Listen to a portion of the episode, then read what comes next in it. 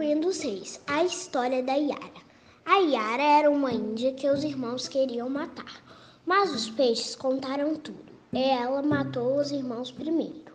Como castigo, foi jogada no encontro dos rios Negro e Solimões, mas os peixes a levaram e a lua transformou ela em sereia.